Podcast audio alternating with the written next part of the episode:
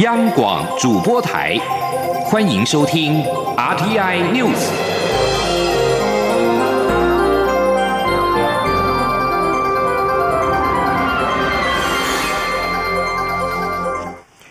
各位好，我是李自立，欢迎收听这一节央广主播台提供给您的 RTI News。由于中国武汉不明原因肺炎的疫病调查仍未明朗。卫福部疾病管制署今天表示，由于有感染的风险，因此今天宣布将中国武汉市的国际旅游疫情建议等级列为第一级注意，呼吁国人避免前往，也不要接触禽鸟动物。记者肖兆平的报道。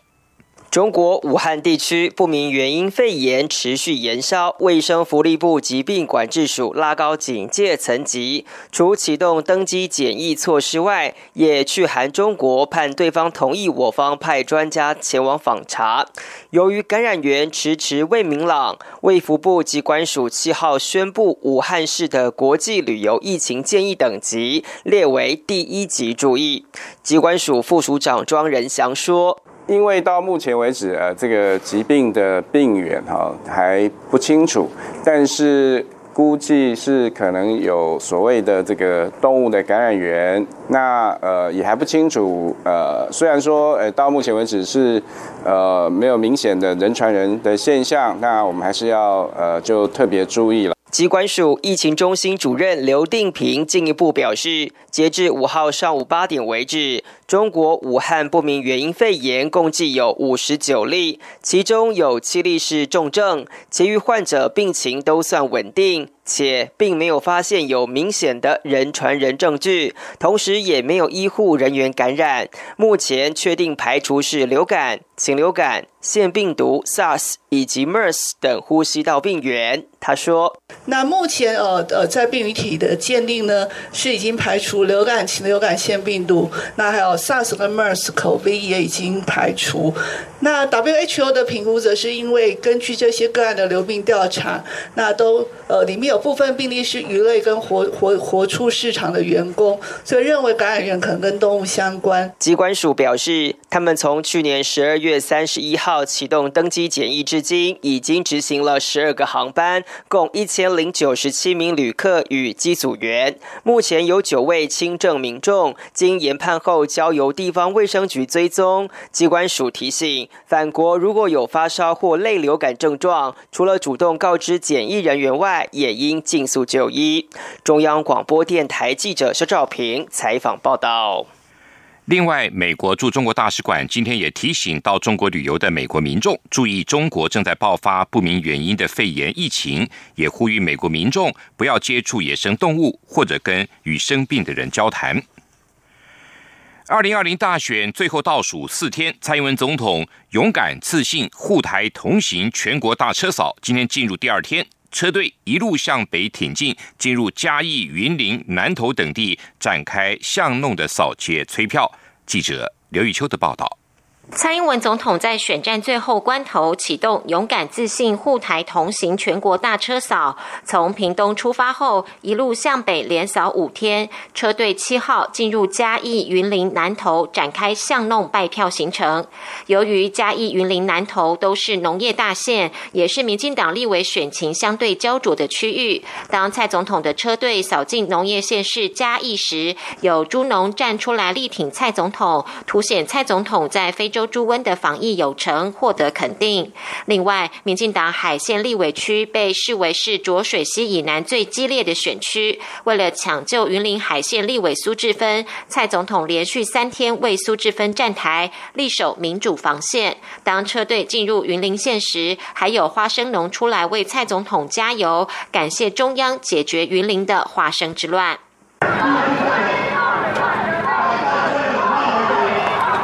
不过，苏志芬与蔡总统车队扫街的同时，外传苏志芬的对手国民党阵营的张家俊也在附近展开车队扫街。虽然两路车队并未狭路相逢，但是隔空校正拼场的意味浓厚。而苏志芬对于张家俊阵营的动作频频不以为然，反而呼吁检警调一定要积极查会，不要让贿选影响结果。苏志芬说。非常的谨慎。那刚刚总统也问了我说选情怎么样？我跟总统讲说，我还是担心买票，尤其我特别担心一月十号跟一月十号这两天的买票，所以我希望是检检票，应该也要有经验了吧？哎，因为云林县云林县的选情就是这个样子啊，他们总该要有点作为啦，哎。结束了云嘉地区的扫街后，蔡总统车队接续挺进艰困选区南投县，陪同立委蔡培慧继续扫街。由于蔡培慧放弃部分区回家乡挑战区域立委，过去为南投争取了不少政策，不少支持者也都挥舞着加油棒，替蔡培慧与蔡总统加油打气。蔡正营表示，蔡总统的车扫路线虽然都不长，但都是点到点，扫得比较仔细，希望尽。可能的与每一个民众接触，达到催票、顾票、拉票的目标。中央广播电台记者刘玉修的随行采访报道。而国民党总统候选人韩国瑜今年先后前往基隆跟宜兰出席党籍立委候选人的造势大会。韩国瑜表示，这是一场资源不对等的选战，但是他坚信得民心得天下，不相信得网军得天下。记者刘品希的报道。选战倒数四天，国民党总统候选人韩国瑜七号上午前往基隆，陪同党籍立委候选人宋伟立参拜公庙，并出席宋伟立的造势活动。韩国瑜表示，这是一场不公平的选举，对手资源丰沛，不但是陆海空三军总司令，也是网军总司令。透过抹红、抹黑、抹黄，并配合假民调打选战，他就像是拿着一把指甲刀与国家机器对抗。但他坚信得民心得天下，不相信得网军得天下。韩国瑜痛批蔡英文总统想争取连任，却拿不出成绩单，透过买通媒体让人民恐惧，获取选票。台湾民主沉沦至此，相当悲哀。他呼吁民众要睿智勇敢地投下这一票，向奥布与贪污腐败的政权说不。韩国瑜下午则转往宜兰出席党籍宜兰立委候选人吕国华的联合造势大会。韩国瑜在人群夹道下进场，受到热烈欢迎。民众沿途高喊“总统好”，韩国瑜动算。主办单位宣布现场超过两万人。韩国瑜致辞时再批民进党执政失去民心。呼吁宜兰乡亲再一次发挥民主圣地的精神，支持国民党重新再起，带领中华民国展翅高飞。他并强调，只要人民不放弃民主自由，就不用惧怕任何人的破坏伤害。他说：“我们永不放弃自由民主。当我们伸出我们温暖的双手，向全世界开放的时候，我们心中没有恐惧。”南北惊，我们不怕任何人来伤害我们，任何人来破坏我们，因为我们整个两千三百万台澎金马的台湾人民，都是最爱自由民主、最爱台湾的，对不对？韩国瑜表示，台湾如今面临困境，未来一定要走向开放。对于宜花东未来的发展，只要在不污染环境的情况下，他会全力冲刺经济，办好教育，发展地方建设，让货出得去，人进得来，大家都会发大财。央广记者刘品熙的采访报道。另外，亲民党总统候选人宋楚瑜今天则是到南投紫南宫参拜。他表示，他一再强调，做一个国家领导人要有高度，能够领导国家。台湾要走向世界，必须要有格局，由领导人带着台湾跟世界接轨，让世界尊重台湾、认识台湾。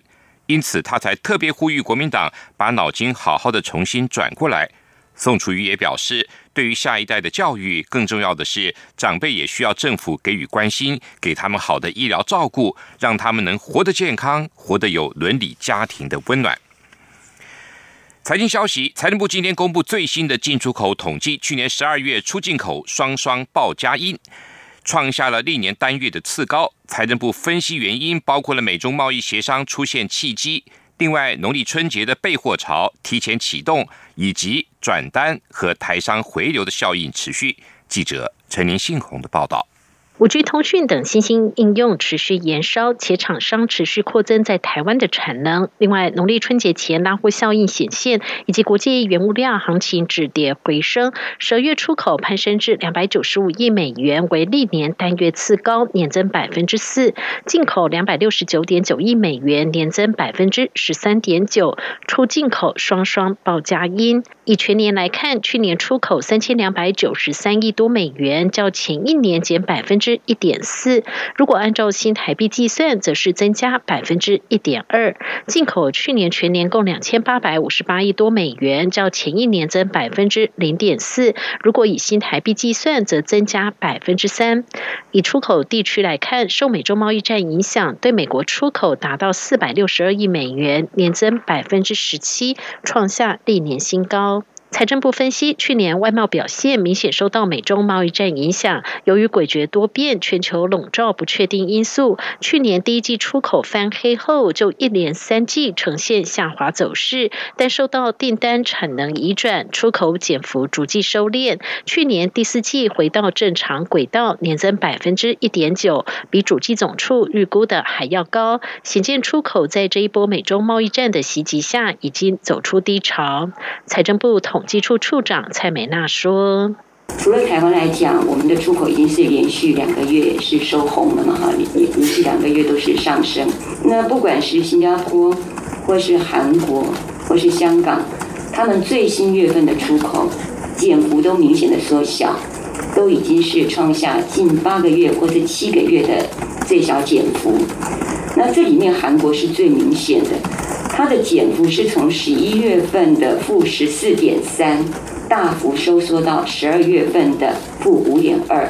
至于今年第一季出口表现，财政部认为，由于第一季有农历春节，上班天数会比去年少六天，因此出口必然会呈现负成长。但这只是短期季节性干扰，无需负面解读。根据主计总处的预测，今年第一季出口可望有百分之四的增幅。中央广播电台记者陈林信鸿报道。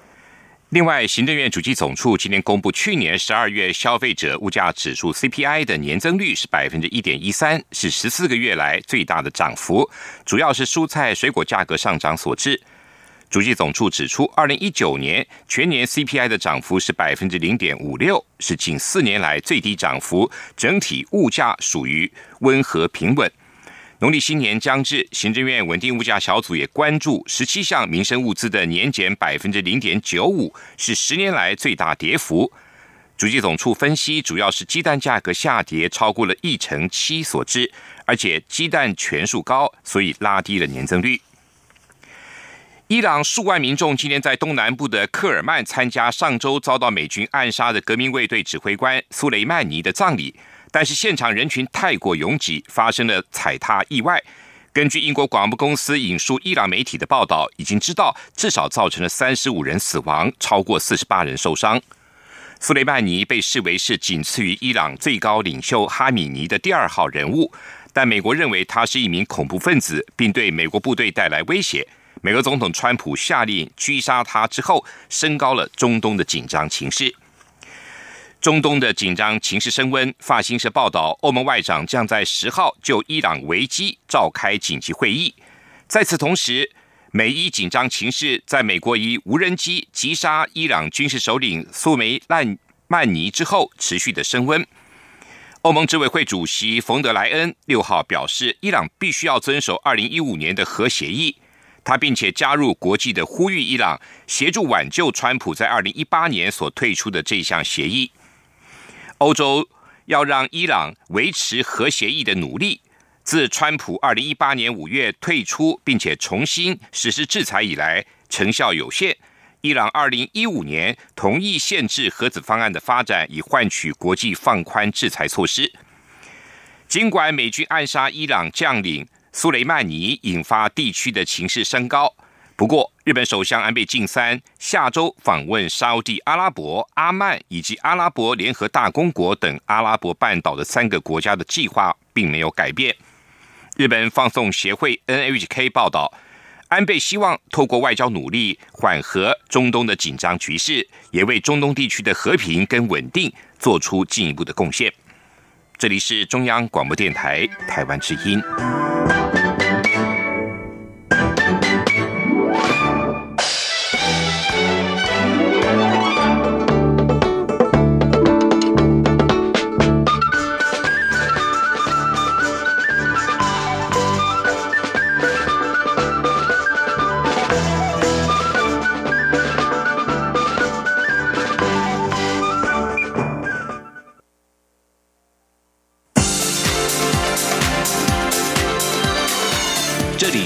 中央广播电台台湾之音，欢迎继续收听新闻。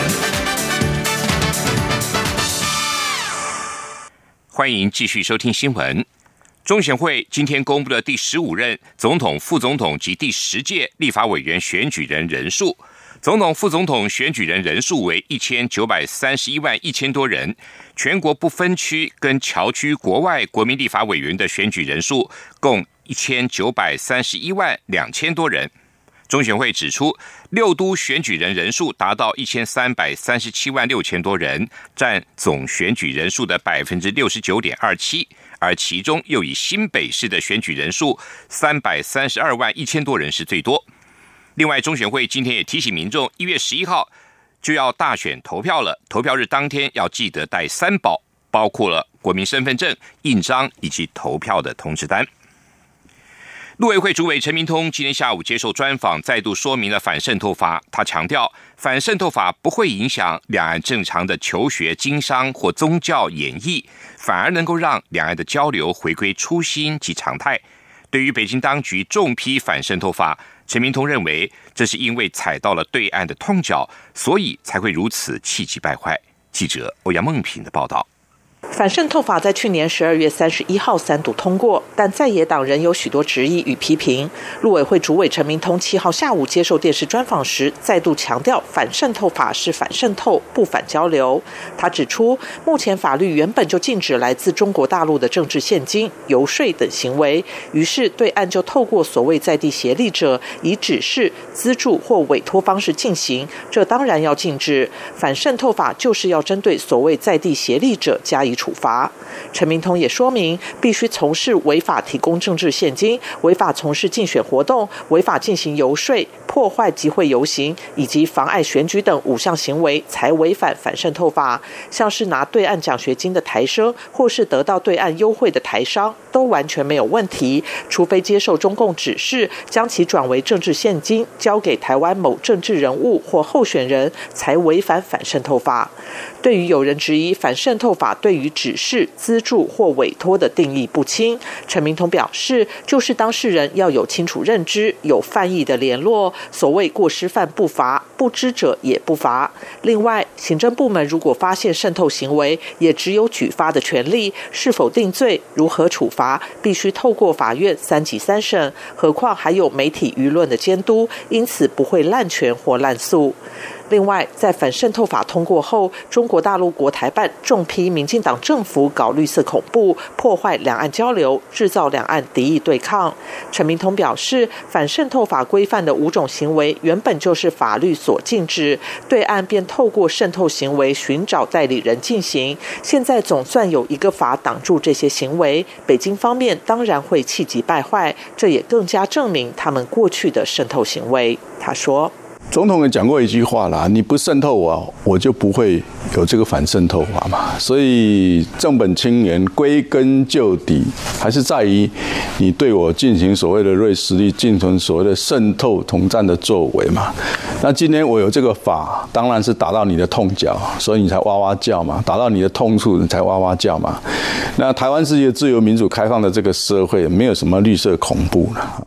陈明通并认为，两岸刚开始交流时没有这种情形，后来中国崛起后，为了遂行政治目的，才变本加厉，因此必须导正，在筑起民主防护网，降低政治干扰后，反而能让两岸交流回归常态，所以应该正面看待。中央广播电台记者欧阳梦平在台北采访报道。交通部观光局昨天发布了去年全年来台国际旅客数达到一千一百八十四万人次，较前年的一千一百零七万人次新增加七十七万人次，再创历史新高。对此，交通部长林佳龙今天受访表示，今年来台旅客数设定的低标是一千两百万人次，但陆客是一个变数。记者吴丽君的报道。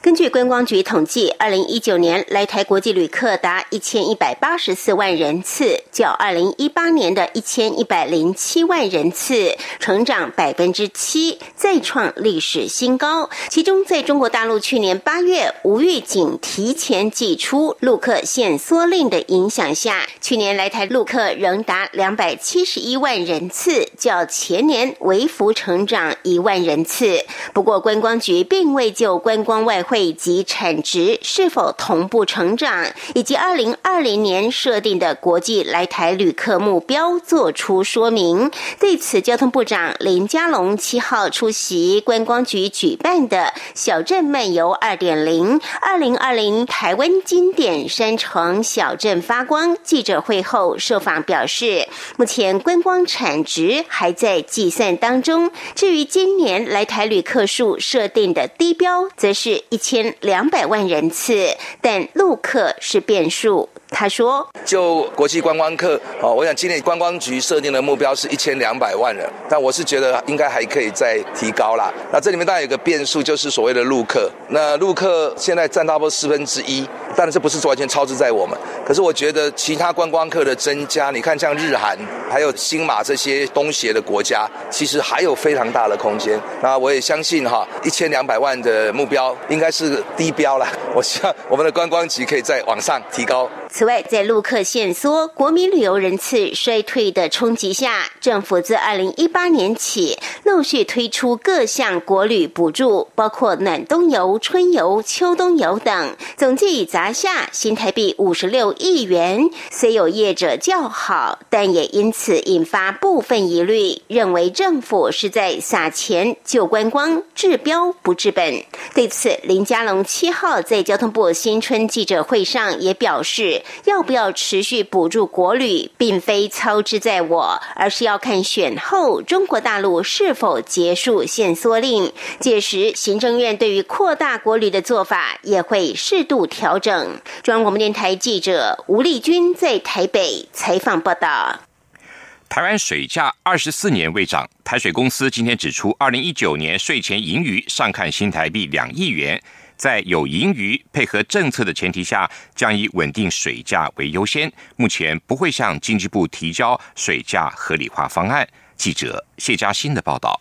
台水公司七号对外说明降低漏水率计划，截至二零一九年底已完成汰换管线约四千八百九十八公里，漏水率降至百分之十四点四九，每年省下约零点八八座石门水库蓄水量。后续目标则是要在二零二二年底将漏水率降至百分之十三点四五，二零三一年底则要达到百分之十以内。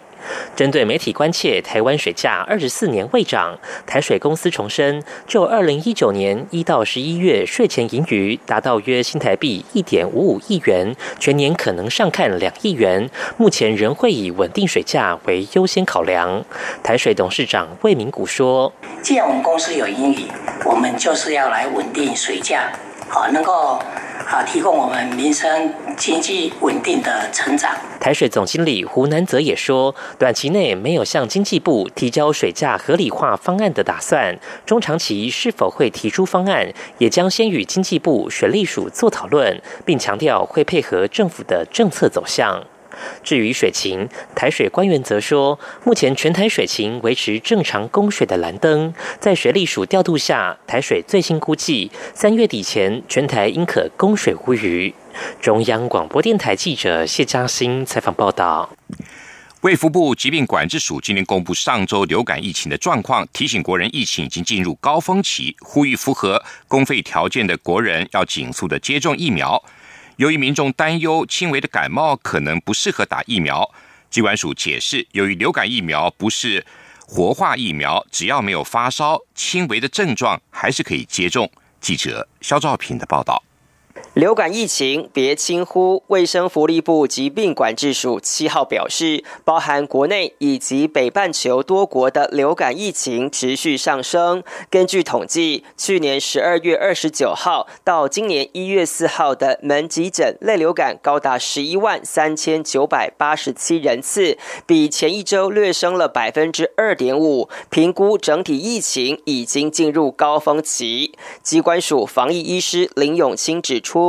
上周新增了两起四十多岁跟六十多岁的流感重症死亡个案，个案本身都有顾及，共通点是还没有接种流感疫苗。他们在感染 A 型流感后住院，最后因为并发肺炎过世。他说：“那两位都是有呃慢性跟潜在的疾病，那都没有接种本季的流感疫苗。那两位都是感染 A 型的流感。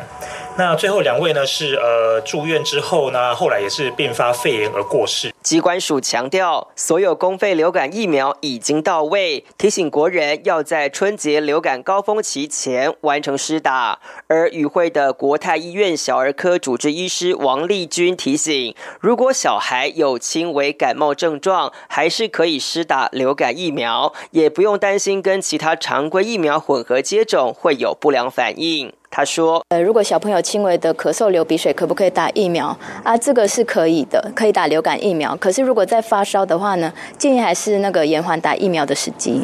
那再来就是呃，关于打不呃，在因为那个呃流感疫苗是不活化的疫苗，所以可以可以跟其他的常规疫苗一起施打。那可以例如说呃，施打在不同的部位。”机关署表示，截至一月五号为止，全国公费流感疫苗接种数达四百零七点八万剂，还有一百九十六点四万剂。呼吁符合公费条件的民众尽速接种，因为疫苗还是预防流感最有效的方法。中央广播电台记者肖兆平采访报道。继续进行今天的前进新南向。前进新南向。